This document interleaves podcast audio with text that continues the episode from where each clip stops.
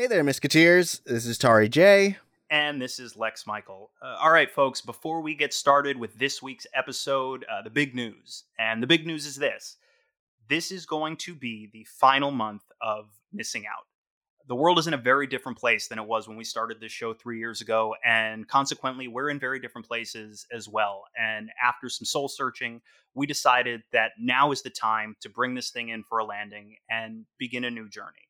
Uh, we're not going away just yet. We have a whole month of shows coming for you, and our theme for this month is going to reflect our decision. Our theme is going to be Halcyon Days, which is all about the ending of one journey and the beginning of a new one. And I guess we want to say thank you so much for coming on this journey with us and for being here with us still and and for hanging and for hanging with us for our for our last month and stuff. There's a lot of fun stuff coming up.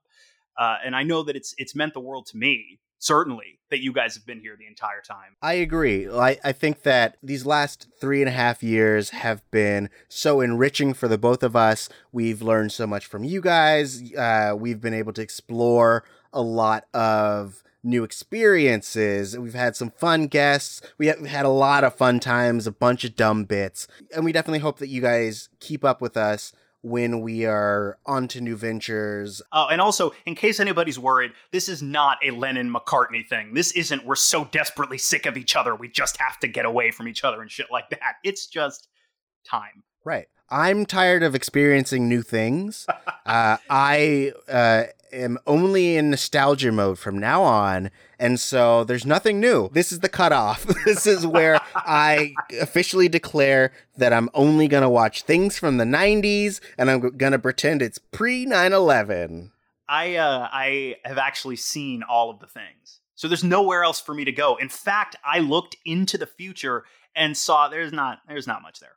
There's, there's not much. So I've seen it all. So really, where do we go? That's true. If anything, we're all filled in. what? But in earnest, uh, it really has meant the world getting to do this show. It was always a dream of mine to have a podcast. And not only did I get to do a show that I feel real good about, I got to do it with one of my favorite people in the world. Aw, you're a sweetheart. But the fact that you guys are listening, the fact that you guys showed up week after week for our goofy bullshit, it, it's genuinely touching. And so so thank you. Yes thank you. And again, as Lex said, uh, you still have a whole month with us, so make sure you keep tuning in. Make sure that you are watching the stuff and, and enjoying our, our super fun guests because uh, we're looking forward to it. So we hope that you two are looking forward to it. And there, there will be, of course, time for a, a little bit more of a formal wrap up uh, later uh, when we finish out the month. But yeah, in the meantime, we hope you enjoy uh, the shows we've got lined up. We're very excited. And uh, of course, uh, follow us everywhere. We are still here, even if the show is not. Uh, but in the meantime, hey, let's uh, let's kick off our final month. Let's do it right. Tari, why don't you count us in?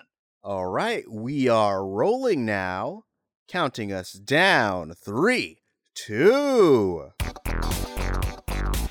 You're listening to Missing Out with Lex Michael and Tari J. Let's start the show. Hey there, Misketeers. Welcome back to Missing Out. I am Tari J. I am Lex Michael. And if this is your first time listening, what we do here is we introduce each other to different media, whether it be movies, music, television, spoken word, books, experiences, things that have built us up as people, and we hope that in sharing it, it builds you up. We are the retrospective that is introspective. They killed his dog, they stole his car, but their biggest mistake, they did not subscribe to his podcast. Ooh, yeah, that that sweet Wick podcast where he talks about the ins and outs of the the the mob life and also his mob wife. it's just you didn't you didn't like headshot. You didn't subscribe. Headshot. You didn't give me five stars. Only three and a half. Headshot. Uh, we would be remiss if we did not introduce our guest this week. Andrew Mena is joining us once again. Andrew, oh, hey guys. Welcome, welcome. Uh, if you uh, have been a longtime fan of the show, you may uh, remember Andrew from uh, the discussion about Neo Yokio. Oh yeah. You may remember him from our discussion about uh the night funny funny hilarious show movie um Which one? Uh, Monty Python's Holy Grail. Is that what we discussed? Yeah, Wow. but we call it Funny Funny Night Movie. Yeah. Maybe Oh. it sounds like Andrew's not a long time fan. He doesn't listen to doesn't the podcast. remember. Fucking didn't didn't like headshot. Didn't subscribe. Headshot. Uh, man, I only like the episodes I'm not on. Ah, I see. That's I get it. How I feel. Me too. Um, so Andrew, you Yes. brought in John Wick. Jonathan Wick. Why should someone watch this movie? Uh, I I think John Wick is a quite enjoyable movie for a number of reasons, but the the easiest thing to say about John Wick is that John Wick is a action movie that just gets to the fun and continues having fun throughout the film. Like it's a nonstop fun machine. Nice. I like nonstop fun machines. Me too. Uh, Personally, uh, I prefer that my fun stop occasionally. I do need I do need a break. Uh, Okay. I'm not as young as I once was. Uh, so I do need to space out my fun a little bit, but but yes, there is enough fun in this thing, especially the way I I sort of space it out and ration my fun. There's uh, Mm, enough smart, fun smart. in this two hours for for at least uh four hours. Ah, I see. so, uh, Andrew, yeah. you brought this as part of our monthly theme, which is Goodbye, Halcyon Days, which is a focus on change. Uh, what once was moving into something new. You know, the end of an era, the end of uh, a moment in time, and pursuing new journeys. So, why do you feel like this movie fits within that paradigm? Well, at first glance, it kind of feels like John Wick is the story of a guy going back to something, going back to a world he knew before. But when you think about the intention of it, uh, and the intention behind like he his getting out in the first place, the sort of up moment we're given at the beginning of the movie, giving context to why you know he wasn't there in the first place. Uh, it's really about him going deeper and beyond any place he's gone before. So he's becoming this other entity, this John Wick that now we know and can celebrate. I, this is the beginning of the true legend of John Wick, more or Mm. less. This isn't quite a spoiler, but that line he has late in the movie where he goes, uh, "Yeah, I'm thinking I'm back," is not really. I think it's. I think it's beyond. He's back. It's he's he's descended into hell, and now he's the angel of death, come to administer all of the sentencing. He's, uh, yeah, uh, he's great. I I love this film. I can't say enough about it. Right like at one at one time he was sort of an arm of this world an extension of this world and and now circumstances have thrust him in a position where te- yes he's technically returning uh to to the place from whence he came but in a completely different role now he really like you say he he really is taking the shape of a destroyer of of the Baba Yaga uh, to essentially tear down elements of that system he was once directly a part of. Yeah. Uh, return from whence you came, and the world's gonna know your name. What's, What's your, name, man? man? John Wick Baba Yagaga. Wow. Name is John. John Wick Yagaga. It's just Drop and, like this as he's mixtape. like as he's headshotting people, he's just very quietly singing that to himself under his breath. It like helps center him. It gets him in his zone and shit. Just he has one ear pod in, Baby Driver style, and is listening to this this tune. um. So, uh, Lex, you had seen John Wick before, right? Oh, I'm a huge fan of uh, not just this installment, but uh, the next two. Even though I do think uh, that the popular consensus seems to be that the third installment of this series is the weakest of the three thus far, uh, I'm still a big like he weaponizes a horse in that one. Dogs run up that's a fun and one. shit. Spoilers. yeah. Hey, So- hey, Halle Berry's in that one. Spoilers. So um you know I, i'm a i'm a longtime fan but coming back uh, and and looking at the first one just completely by itself uh, separate from the context of what comes after it's uh, one incredible to me how much lifting this movie does um it's really impressive to me that they tell a very simple story but i think they world build with crazy crazy efficiency um, That's what I was going to say. The world building in this movie is off the chain. Like they're doing it correctly, right? Like they're not. It never feels. It never feels like they're teasing out elements specifically to get you to want to pay money for a sequel. It feels like these are all. We don't get more of the world than is directly pertinent to the story that they're telling, but it's sort of interesting and mysterious enough. Suggests this big world just outside the margins of the frame, and I think they do a really great job um, incorporating all of those elements without allowing those elements to step on the narrative, and also the theming of this movie and the execution of the themes in this movie, I think, worked better for me this time than ever before. Uh, by which I mean, this is ultimately yes, and we'll obviously we'll, we'll bust our recap in a minute.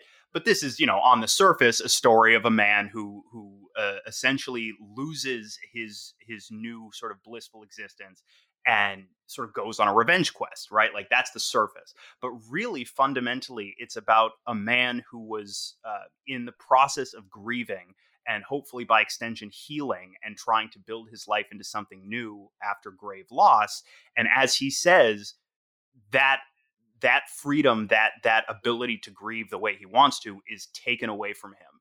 And um, uh, there's a lot going on in the world right now that to me makes that feel far more salient and far more affecting than it ever has. And, and we can talk a little bit more about that later. But uh, yeah, I was very much struck by the execution of theme in this movie. Haha, execution, get it? Uh, but I think they they do for for something. I'll tell you when you're older. Uh, for for a movie that you could, and I think a lot of people did when it first came out, sort of write it off as like B movie action schlock. Um, I think they they walk this tightrope with insane efficiently uh, insane efficiency like this thing is a really well-oiled machine and the fact that they are able to do as much as they do while still not deviating from what is ultimately a simple story uh, impressed me this time i think more than i've ever been impressed by it Good. I I think you should be impressed. It's an incredible movie that uh, does a lot. I think honestly, and we talked about uh, world building, and we'll talk about it more, I'm sure, as we go on. But a couple of my very favorite moments of this movie are just uh, concise little world building moments where the reaction you get like tells the entire story of context, and it gives you so much from like a couple words. I love it. Uh, yeah, and I would also say that uh, it's a super star-studded film. Like you got Keanu Reeves, you have Mikael Nyqvist, you have uh, Alfie Allen, Adrianne Palicki, uh, Bridget Moynahan in You got Johnny video Legs. form. Uh, yeah, I don't know who that is. John Leguizamo. Ah, I see. Uh, and of course, Come on, that's that wasn't that far away of a departure of his name. Ian McShane, Uh, Willem Dafoe. Come on, this movie's amazing. Yeah, Yeah. so Lance Reddick, you got a small appearance from Clarke Peters, who's one of my favorite dudes to see pop up here and there and stuff. Yeah, the cast is is really fantastic and largely filled out by actors that I think most people are familiar with from Prestige TV. Um, but it really, David Patrick Kelly shows up also. I mean, it really makes this world feel inhabited by these sort of big, larger than life personalities, and it uh, actually especially the way they cast it and the the way these actors are playing these roles set against the backdrop of this larger than life world everybody pops and everybody feels distinct and it almost feels comic booky and I do think that the directors, uh, David Leitch and Chad Stahelski, I believe they've discussed um, s- sort of a comic book sensibility as a big reference point for them, along with, and this sort of excited me, along with, uh, you know, Sergio Leone's Man with No Name films. Uh, we talked about Fistful of Dollars on this show a couple of months ago. Um, but also the work of Jean Pierre Melville. Uh, specifically, I think they cited Le Cercle Rouge, uh, but also Le Samouraï, which we've also talked about on this show. Um, stuff that I'm a really big, yeah, stuff that I'm a really big fan of to begin with. Um, and so it obviously makes a ton of sense that that this final product would appeal to me. But yeah, uh, they they talked about really specifically wanting there to be a very comic booky feel, and I, I absolutely think the way they cast this very brilliantly and the way uh, Derek Kolstad's script, I think, gives everybody something sort of unique to do, gives everybody a, a, sort of unique, strong, defined personality. Um, yeah, like th- there's no obviously Keanu Reeves is the lead, but there isn't a single link in this cast that isn't incredibly strong, no matter the size of the part. Like like Clarke Peters Oh, doesn't have much in terms of screen time, and yet he gets to he doesn't have like a huge moment, but he gets to be really really great with his limited amount of screen time. Remind remind me who Clarke Peters is, just so I'm on the same page as you. He is without spoiling anything yet. He is the guy where uh, John John and, and Perkins, the Adrianne Palicki character, have uh, Uh-huh, an yeah. altercation, and he is one. He's staying The- at the, the neighbor. Continental in a room down the hall. Yeah. I oh yeah, I loved. Uh, I was just gonna say his role is so great. Um, all right. It feels like we really want to get into spoilers, so I'm gonna start lowering that spoiler wall. Gonna gonna. And while it's lowering, I uh, thought I would tell you guys to you know make sure you go on uh, Apple Podcast, leave us a five star rating, all that stuff. Um, and if you haven't seen the film. It is available on Amazon. I think it's discounted uh, this week, so that's cool. Um, I mean, you can find it on all major stream, not all major streaming services, but like any streaming service that has for rent options or for buying options, you can do so on those platforms. So when we come back from the break, we are going to be talking all the spoilers. We're going to be talking about characters. We're going to be talking about themes. We're going to be talking about what kind of breakfast the Continental serves. And it's not what you think it is. Uh, so make sure that you come back right after this break. All right, we are back, and you know what that means. Ooh, we gonna bust a recap. Pew, pew, pew. Oh, headshots. Pew, pew. Gun show. Pew, pew, pew. Oh, it's not just my biceps, it's a real gun. Pew. Ooh, no one kills my dog. Is this this is this is I I can tell by Lex's laughter that this isn't the normal way that that goes. no, we had to do a special Buster recap because there's so much gun stuff. Oh, I thank know. I, goodness. I like. goodness I feel you like made it special for me. Yeah, of course. I feel like in John Wick 4, he needs uh, like a kid sidekick. And every battle, the kid is just sort of there. He's got one gun, but the other one's just, he's like got a finger pistol. And he's just like, ooh, guns, pew, pew, pew, guns. And, and John Wick has to basically apologize to everybody he's about to headshot for his sidekick's behavior. It's to get the Mm, yeah, kids, it's yeah. to rope the kids yeah, in. yeah, They need Okay, like a nice. Robin. Yeah. Or, Yeah. or it's like uh, that one kid in Indiana Jones, the second one, where he's like, "Where am Mr. Jones? I'm a stereotype." um, He does scream that. He does Yeah. scream that. Yeah. a lot. He says it a lot. Um, anyway, okay, so let me recap this real quick. Um, in case you're like, oh man, I went past the spoiler wall, but I don't remember what happened. Uh, well, I got you. I'm gonna help you out. So we open on this framing device where John's all beat up and he's like watching a video of his wife and he's like, oh man, you're so dead and I'm so sad. And it's like, wow, how did he get here? So we go back in time and we have a little montage where he's living his life. He's so alone. He he's looking at all the His things he giant has. house. Yeah. And he's like, look at all these things I have two of, and yet it's just me. I wonder how that happened. And then they do another flashback, and it's like, oh man, I'm having such a good time with my wife who's hella alive. And then uh, she she passes out in an anime fashion where you're like, oh no. Uh, I mean, let's let's be real, guys. Up came out in 2009. This is an Up moment. They're doing Up. Okay, yeah. I guess They- there was no coughing into a uh, into a handkerchief or anything. yeah. Yeah, but we it's the same it's the same basic beats. It's just like, oh look, we're happy. Up, now she's sick. Up, now she's gone. Right. And so then uh after he's he's still sad, but he's starting to get some kind of semblance of normal. He gets a little package from his wife and it's posthumously so like she's not secretly alive uh just in case that was a thing that you thought God, at the what a beginning of spin-off. What a spin-off movie that would be. Uh, so then it has a little puppy in it, and she's like, "Yo, I knew you couldn't do this alone, so like, hey, why don't you have this puppy?" And he's like, Fuck yeah, I love puppies. I'm gonna feed it cereal because I'm irresponsible. and then he uh, goes for a crazy drive with the puppy in the passenger side. I hope he buckled it in, but it didn't go flying out the window, so I guess it's okay. But like when he stops to get gas, Theon Greyjoy's there, and he's like, Ooh, I'm not Reek yet, so I'm gonna, um, I want your car. and he's like, "Hey, yo, no, the car's not for sale." And Theon Greyjoy's like, "I'll show you." And so later, he and his buddies break in, and they're like, "Yo, I'm gonna beat you up. I'm gonna steal your car, and I'm gonna kill your fucking dog because I'm vicious, and I need the audience to know that they should not root for me, and my death will be justified." So I'm gonna kill this dog, uh, and so they do that, and then John he does say all of that. yeah, that's it's the it's the main monologue, and the audience is like, "Oh, okay, yeah, yeah, yeah, got it, got it. You're the bad guy, got it, got it, got it." Um, but then he uh goes and finds John Leguizamo, and he's like, "Yo, was my car here?" And John's like, "Hey, hey, here's the deal."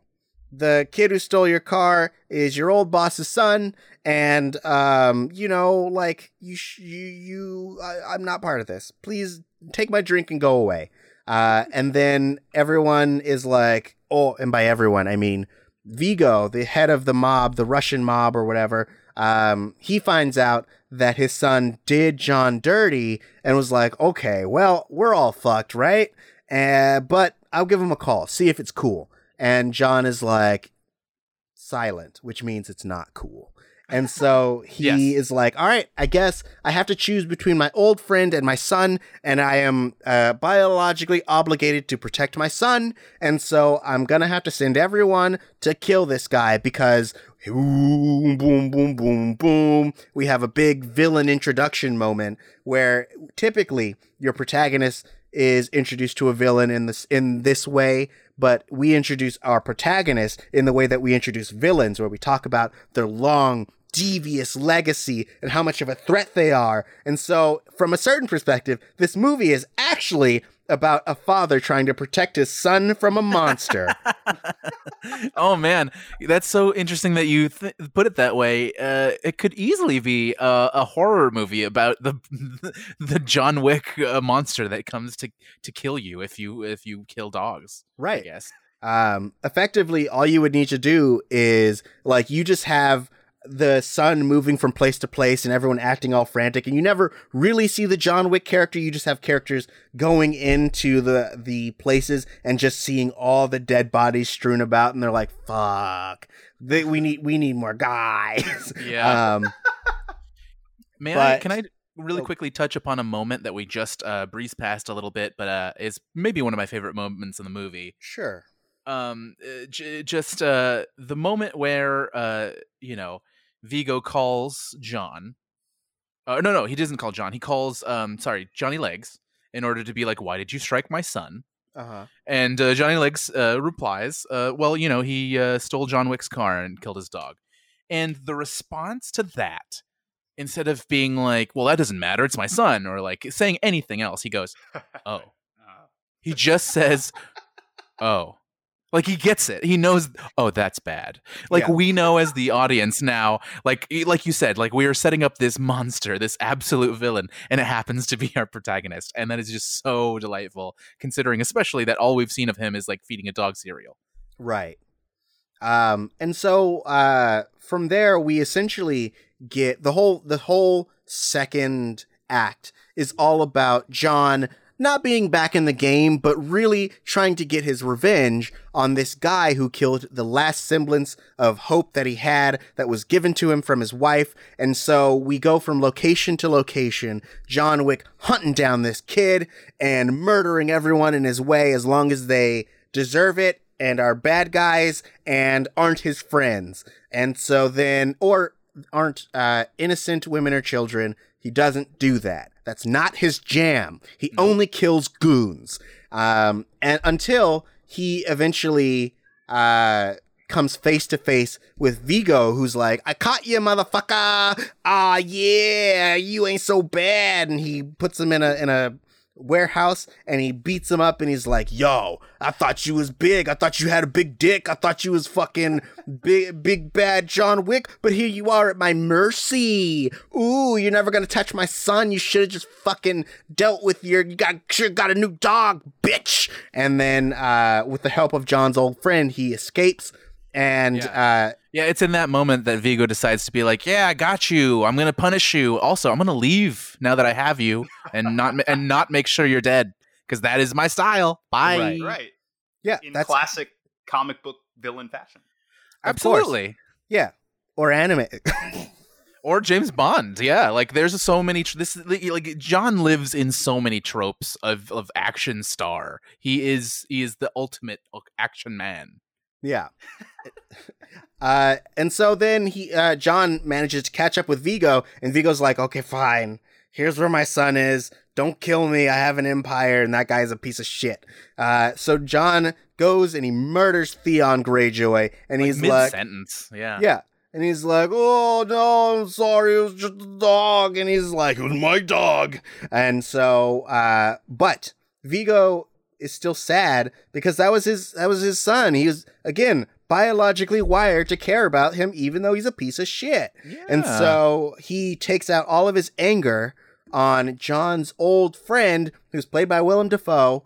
And he's like, "Oh man, if you would have done your job, my son would be alive." Ooh, I'm mad. But John doesn't take too kindly, and so after Viggo kills John, or well, I guess technically, uh, I mean, you know, uh, Willem Dafoe went on on his own terms, but still, uh, after Viggo kills him, John's like, "I'm gonna, I'm gonna find you, I'm gonna kill you," and then they have a, a, a chase down and a fist fight, and then, uh, you know, Viggo loses because he's an old man, and, and John Wick is Baba Yaga, and so, uh, then John gets to the beginning of the movie where he crashes his car because he's all beat up, and then he Right. fixes himself in a in a vet place, and he steals a dog.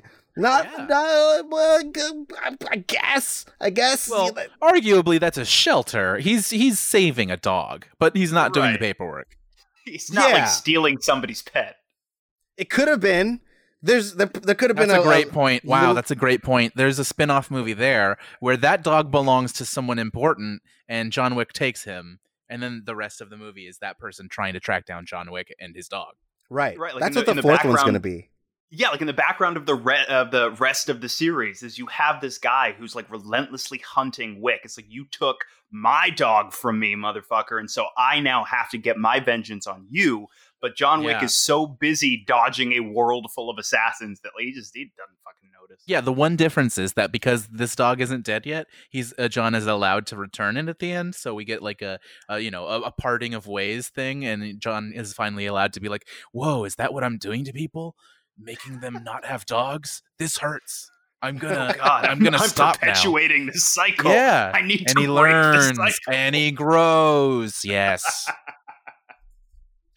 Um, I- you bring up a, an, a really interesting point in that uh, John Wick kills a lot of people, right? Yes, and so, absolutely. And how many of them have dogs? well, but how many how many of them have like families? So like yeah, well, his whole dogs, thing, but yeah, yeah, whatever. yeah, yeah, yeah. His whole thing is about him having to like dealing with grief, and yet he is a grief maker. He's like a grief machine. He, he That's absolutely true. yeah. It's something that I've not really seen explored in a movie before. There was actually a deleted scene uh, that you can find on the DVD for like I think it's the first Austin Powers where they run. Uh, I think it's Michael McDonald over with a steamroller, and in Yes. an earlier cut of the movie, it cuts to his house with his wife and his kid and like she gets the call that he got flattened Oh, with a steamroller. And she's That's- you know she's super fun. devastated and has to tell their son that like daddy got run over with a steamroller and isn't coming home. But of course that scene didn't make the final cut.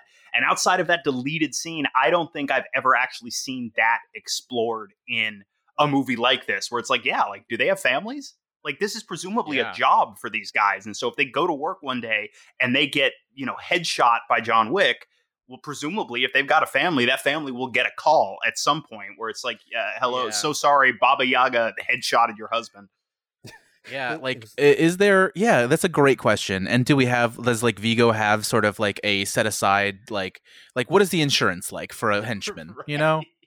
It's And it's actually- just like a, a pile of money in a garage. It's like I guess Yeah, you just gotta a- just buy it. There's a huge bag of doubloons because apparently doubloons is a proper currency of the criminal underbelly.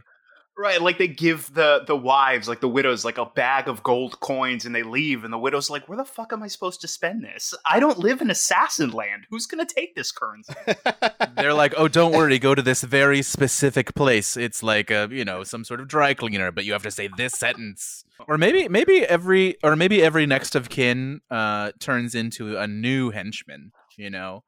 Like the wife is Right. like, "Well, well, got to quit my day job and become a henchman." Or like Mm. they just they just get coupons for a deli that's adjacent to the warehouse where they beat their people up. right. Oh. Yeah, that's how we got uh, Adrianne Palicki as a. She used to be someone's wife, and then she was like, "I guess I gotta be an assassin now." And John man. Wick is was the original uh, killer of her husband, and so that's why she keeps trying to murder him at Murder Hotel. Oh man, dude, yes. What was it, what is it called again? It's uh, the the. Continental that serves full service breakfast. Oh man, I really love the hotel aspect to the Continental and the whole sort of like structure that they put in place. I think we meet um the uh what do you call it? The tailor guy. um, I'm not sure. I think we meet the tailor in the second movie. Um, if if I recall correctly, okay. I think the tailor is uh, isn't it Peter Serafinowicz? If I remember correctly, but I, I believe yeah, we don't It yeah we don't it might be. There's so many good characters in this movie. yeah we don't I don't think we the get to the sort of bulletproof suits until number two. Spoilers. But, Ah, uh, man, now I know their bulletproof suits, which they stole from Daredevil. Ah! Um, I mean, let's also like really quickly. Speaking of Marvel, talk about how basically John Wick is kind of like eh, like the movie is exactly the same structure wise as The Punisher. oh, I suppose it is. It is. I mean, eh, I don't know if you guys love like I do the um, John Travolta Punisher with Tom Jane and Ben Foster and uh, Rebecca Romijn and all of the delightful people The- that are in that one movie. where uh, he moves fire hydrants around and stuff. Oh, that's I I love that bit. Oh my gosh, Tari, super quick. This is a guy that has a, a fire hydrant in a duffel bag and uses it to steal someone's car so he can do stuff to it and then return it in the exact same Hmm. spot. Genius. Okay. Such a fun, such a fun moment that I was like, oh, that's so fun. Like, I don't know if it would work in real life, but it definitely works in this movie. Um, so when you say that it is structurally the same as that movie, what do you mean? I mean, i The Punisher is a story of a man with uh, a lot of skills, specific skills, that is uh, trying to get out. And in getting out, he, you know, tries, he accidentally like pisses off the wrong guy who takes out um, his entire family, is sort of the Punisher thing. But in this, the whole, like his whole family for John Wick is his dog. So it's a lot less murdering. But you know, it's a lot. It's the same thing. Um, and once that whole family is taken, he has nothing but his uh, desire for vengeance, and it nearly swallows him. And that's sort of like the whole question of these revenge movies, which I think are, is really interesting. But ultimately, we know what the answer is, which is like he's not going to like lose himself, even though he might be threatened of that. He might be, you know, uh, the movie might threaten like, oh, he loses humanity, getting close to being the same as these monsters he's trying to punish. But you know, it, you know, we know he likes dogs. We know he's going to still still try to love. You know, he still has love in his heart. In the same way that the Punisher, like, you know, doesn't finish that last bottle of wild turkey. He puts the glass down and says, "No, no more wild turkey. Time to go to therapy, I guess." like or whatever. Okay. Um, yeah, You know, like I, I think I think he probably goes to therapy, maybe not using his name. right. Of course. Um, he's like, my name's Salmon Letter. Uh, Salmon letter. That's me. um, so actually, now that you've brought up the idea of his humanity, something I really like about the film is how, uh, as we have mentioned, he is introduced like a very uh, insanely skilled villain, but they do little things to remind you that he has a certain amount of humanity. Like he is uh, uh, he has like a code. Like we we had touched upon that he doesn't kill like, women and children. He only kills goons. But I also like the the moments where he will let a goon that he knows go, and he'll be like, "All right, hey, look, uh, it might be a good time for you to take off. I know that you have a wife and kids." And they'll be like, "Thanks, John." Uh, that Oh yeah, I love that moment. The the bouncer who he just like you know is like, hey, time to go. He's like, okay, thanks. Yeah. John." So like good. that kind of thing i think a- and uh the the police officer who comes to his door yeah. My other favorite Jimmy. moment. My other favorite moment. Jimmy. Yeah, it's it, it, it's so much established by Jimmy just saying, "You uh, you working again?" And just and him being like, oh, "Just working some stuff out," and him saying, "Oh, okay, yeah, I'll leave you alone to it then." Yeah. That's a wild amount of of just yeah. You you do you, buddy. That this policeman is allowing John Wick. Right. And it's like that moment is a perfect example of you talk about world building, right? And how that moment says so much with so little. But also you you were just talking about sort of the structures and the the rules, spoken and not, of the world that John Wick comes from. And it goes back to what I was saying before about how I think a lesser script would have maybe taken you know, you'd get like a goofy on-screen text effect where it's like, you know, rule number one, no women, no kids, like goofy shit like that But it- definitely. but instead Yeah. like they're able to give you all of that information uh, in a really organic way and it's not like they stop uh, even organically to be like this is a hard rule you just get a sense of sort of what the professionalism of these guys in this monstrous business is all about and like you know you see it in Yeah. the in the john viggo relationship right because when John Leguizamo gives that phone call, you know, uh, uh, Viggo understands immediately why what his son has done was a terribly stupid thing and it will be met with reprisal. And that's just what happens. You know what I mean? It's like, yes, of course he's going to come back on you. And he's coming back on you because you're an idiot. He's not even necessarily in the wrong. What were you thinking? But at the same time, it's still my son. And so even though he's an idiot, even though at a certain point, I will actually give him up to save my own ass. It's still my son. And so I understand why you have to do what you have to do. But now, because of this, I now have to do what I have to do. And you you learn so much about the worldview of these characters and sort of the, the quote unquote values of these characters just through how they dramatize their relationships in that way. And that is to me that's impressive writing because like i said like a, a hackier script i think would have made all of this stuff a lot more explicit i think you would run the risk of making the movie sort of grind to a halt oh yeah. and instead A lesser movie would have let uh, Ed, Ed Norton narrate this movie. Exactly. Yes, you'd have a constant Keanu Reeves voiceover and shit. Um, but instead, it's all conveyed through drama and through character, right? Like the fact that um, when the Marcus character, Willem Dafoe, when he meets his demise in the movie, um, he he makes a choice. Like he makes an active decision not to go out on his knees, not to go out begging. He knows he's going to die no matter what he does in this scenario. There's no way out for him. And so he makes a choice to go out on his own terms. It's like, you know what? I'm dead no matter what. So I'm going out swinging. And so that's a, a sort of dramatic character choice that tells you just about everything about this guy's worldview. And the fact that even though Viggo then puts a whole bunch of bullets in him, he does so with a certain amount of respect because there is a, a, an overlap in the worldview between these two guys who, who occupy this world, who, who sort of come from the same uh, a morass, if you will, but it's all conveyed through character, and I think that's really impressive, especially in a movie where you know it's it's a movie th- with a thousand fucking headshots in it. You know, it's a ballet of violence, and I feel like a lot of writers and directors would be content to just highlight those aspects, wouldn't focus quite as much on telling the most effective story in the most effective way.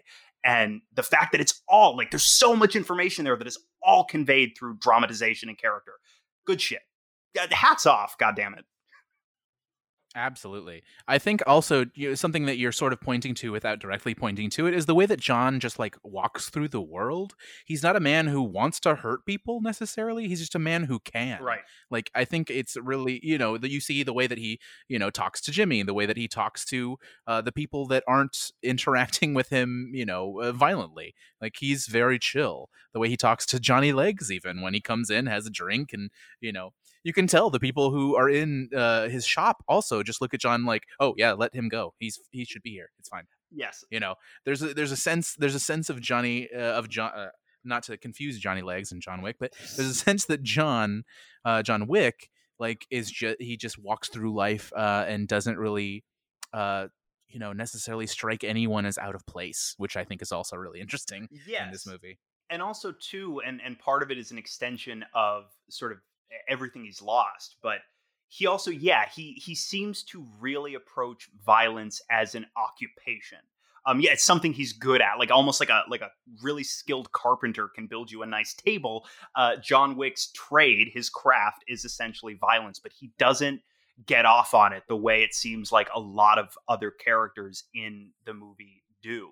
And sort of as an extension of both that and like the world building conversation you see like once you get into the the continental especially once you meet winston and then you also see sort of how viggo lives and runs his shit there is uh, very much an an opulence to part of this world right that's all sort of built on blood and violence but then you see these guys yeah. like viggo like uh, iosef uh, to an extent even though he's way dumber about it or guys like winston who very clearly even though winston doesn't seem to get off on violence to the same degree who very clearly dig on the opulence of this world in a way that just you know obviously john will take advantage of the amenities that the continental offers but he doesn't see it's just part of his trade it's not something that he really gets off on right. and i feel like a great one of the most telling character moments um, in the whole movie for me is uh, near the end and it's when Perkins has broken sort of the cardinal rule of the Continental, which is no yeah. grounds.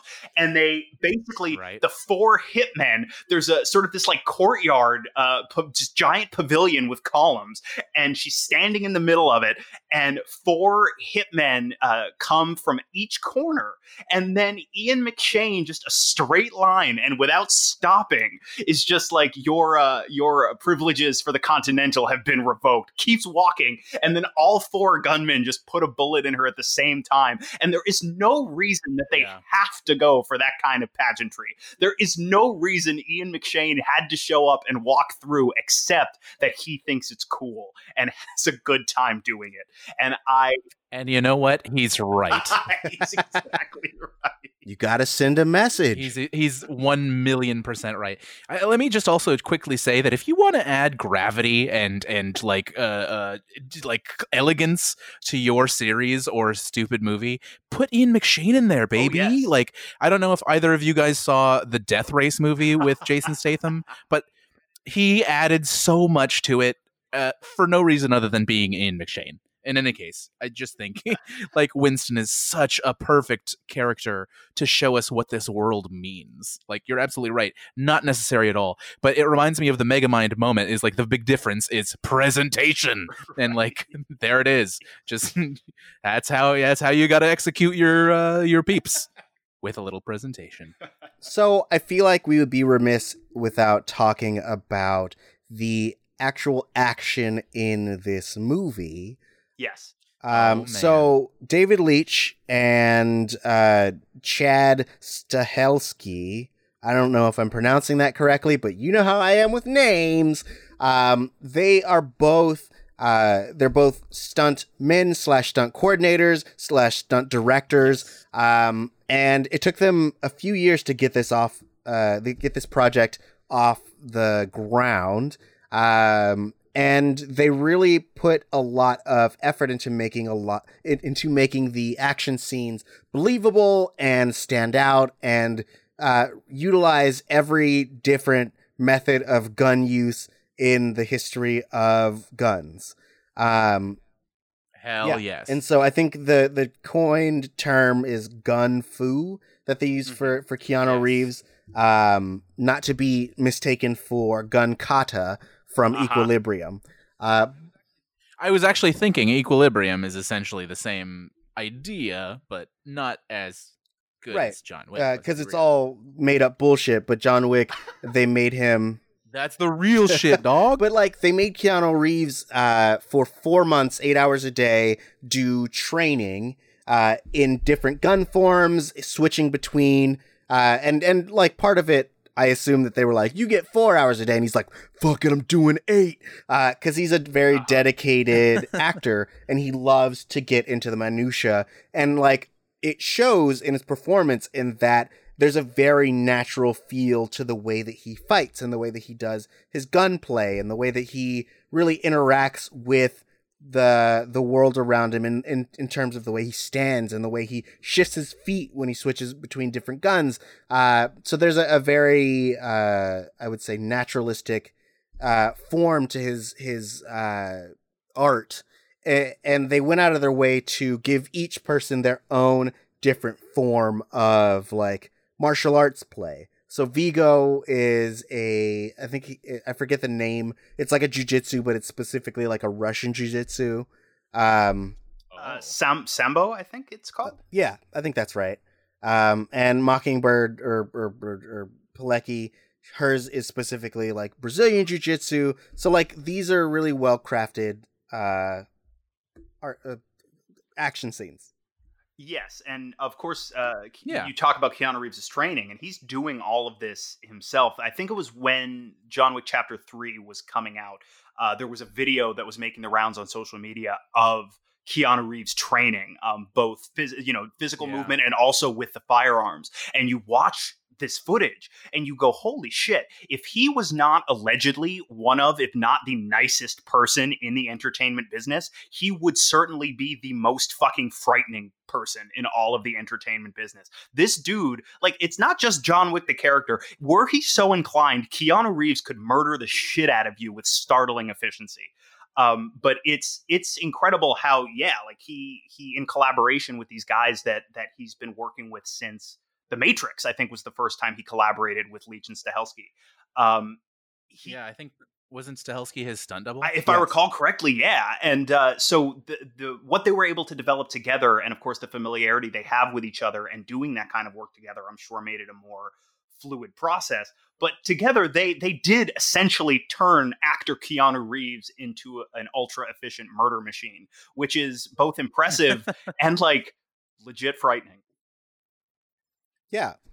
Um. So we are running close to the end. So I thought instead of doing like final thoughts, I thought we would do cool things. cool things. I mean, I feel like we would definitely be remiss if we didn't mention a fucking pencil. Yes. That's it. oh yeah, I just I just so needed that reference. I feel like this whole conversation would have been wasted were there not a single reference to the fucking pencil line. That's true.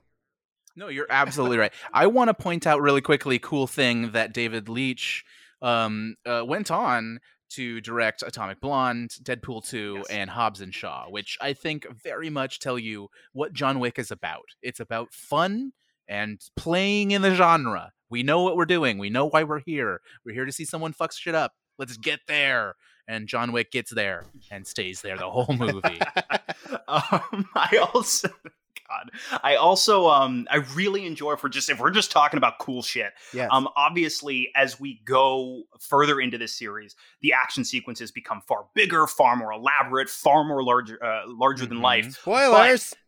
there is there's a weaponized horse uh, but there is in this movie such a stripped down elegant simplicity to these action scenes and i feel like obviously you've got that first action scene where the guys are, are sort of assaulting him in his house but i think the real standout action scene in this movie is when john goes after iosef and his flunkies at that sort of like Oh, bathhouse club Russian bath. Yeah. yeah, and you've got you know this this very stripped down, elegant balletic gunfight set to that song. Uh, it's called "Think" by Kaleida. Kaleida. I don't know how to pronounce it, but this like uh, Icelandic, I think Icelandic or Nordic, um, like electronic pop act, and also um, by extension, I guess I want to shout out the music in this movie overall because not only do you Oh, have yeah. sort of really cool uh, like Nordic Icelandic pop music, but you also have the score by Tyler Bates, and there is a run of notes uh, that recurs throughout these movies that are it's uh, maybe as close as John Wick comes to having a theme outside of the one track that that sounds vaguely like um oh god uh, Battle Without Honor or Humanity, but they take uh, in the sequel, and I highly recommend everybody listen to this track because it's bomb as fuck. They take that piece of score and they build an actual song around it called Plastic Heart. It's on the John Wick 2 soundtrack. Check that shit out. But I do really like, yeah, I like the way they use score and they also use a couple of uh, needle drops to real to create a mood that feels you know even when things are getting super bombastic um when they're using music the way they use the music so frequently in this movie it creates this feel where you're sort of in this icy cold efficient mindset that you know in those moments john is having to switch into himself and i think it's a really great way to put the audience in this sort of uh, emotional state of the character while he's murdering the shit out of people Yeah. Uh, Andrew, do you have any more cool things before we wrap up? Um, I just uh, want to share a quick quote from Stahelski, who talks about how good the, the good, the bad, and the ugly was a big uh, influence on it. Yes. And he just says that uh, look at Clint Eastwood in it. There's so much backstory. We're big fans of leaving it to your imagination. We just give you some gold coins, and then it's where do those come from? We'll get to that, which I just love. and also Like eh, I honestly think that if more people felt that way about like world building, we would have a lot of really fucking cool I mean, worlds. that's Yes. the J.J. Abrams model. oh, is it? uh, oh, is it really? Mystery Um, box. Uh, yes, um, but but you Yeah. talk about like we talk about the world building, and you talk about um, the Sergio Leone movies as a point of comparison. Uh, when they were making Fistful of Dollars, uh, Clint Eastwood uh, expressly requested less dialogue because he thought that it made the character more mysterious and, by extension, a lot more compelling and a lot more powerful as an on-screen presence. And they very much took the same approach here. Like I was listening to, I've got the Blu-ray and I was listening to the commentary, and they talk about, especially in the scene early in the movie after uh, John's wife's funeral, when Marcus approaches them and they talk in the rain. They talk specifically about stripping dialogue out of that scene because they realize that they're essentially hobbling themselves and overdoing it. And these characters are so much more Right. interesting the more is left unspoken. It's all about that mystery as opposed to making things really explicit. Like here's where the coins come from and here's what they did. And we do get into explaining uh, some of this stuff in greater detail in the later movies and it's it's interesting but answering those questions is never going to be more interesting than the questions themselves and they they understood that uh, so completely well, and they they told their story accordingly. And I guess uh, since we're about to wrap, one thing I do really want to circle back around to, um, and it's the thing that affected me the most in a new way this time, is how the movie deals with the idea of grief and how we talk about halcyon days, right? We talk about uh, the the old way of doing things, the way things were, uh, is gone now and we whether we like it or not and and often uh, separate from any choices that we would make from ourselves we are thrust into new and terrifying circumstances that force us to evolve change grow alter our, our point of view. Um, and i think again without going too far into the weeds in this direction we're all sort of living through a version of that right now. The way things were i think in the entire world the way things were is gone for better or worse is gone. And we are all of us i think to one degree or another grappling with feelings uh, that are uh, if not grief adjacent there it's it's explicitly grief. And i think you could also argue that in a great many cases our ability to grieve in a proper healthy way in a way that we would elect to is being taken from us um, in in in mass and i feel like uh, my, my hope is that like john wick we are collectively all of us able to take the reins back uh, but it's it's it's i mean the struggle is real etc you know what i mean and like watching john having that taken from him the let's call it the luxury of grief the grief that you would choose the grief that is is sort of the best way for you to process through what you have lost uh, watching John sort of take ownership of that. And yes, I'm not encouraging people to go out and headshot a bunch of motherfuckers, but watching John take the reins uh, of his life back to not be destroyed, but instead to say, you can't take that from me. Uh, I will not allow you to take that from me. I will persevere. I will alter my worldview. I w- my role in this world is now something different than what it was, but I'm taking ownership of that, and I'm taking back my pain and my grief. And it it just I I apologize if I'm if I'm way too far in the weeds and I'm rambling, but to me that was that plays so much more resonantly right now for me at least than it did the first time I saw this movie or even the last time I watched this movie. It really spoke to me and it feels uh, very now. So we talk about we talk about halcyon days, right? I feel like yeah, this is this is that, and and watching John sort of reclaim his power in that way, I think is is oddly for a movie with this many headshots in it, oddly moving. Yeah. Um, so I want, and I'm gonna I wanted to I'm gonna jump in and say, let your headshots instead of being with guns, why don't they be votes, motherfucker? Why don't you vote? Why don't you? if, if your headshots are signed petitions. Your headshots are donations to bail funds. Your do- your your headshots are going out and and protesting if you're safe to do so. These are your headshots. This is how you reclaim your Damn life. right.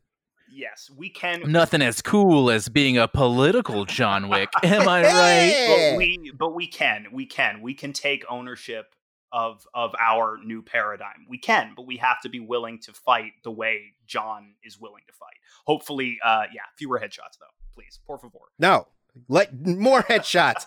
but the, again, we've we've listed what your guns are made of, which are, are votes and money and and and petitions. Those are what your those are your guns. And and and the love and the Yeah, love for dogs. and love for a dog.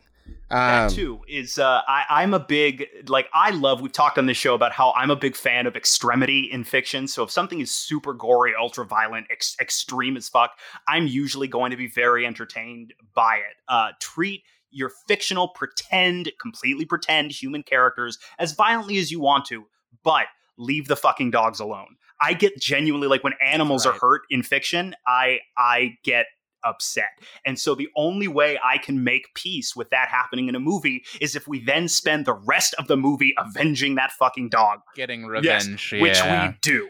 This movie was made for you. this movie was made for you.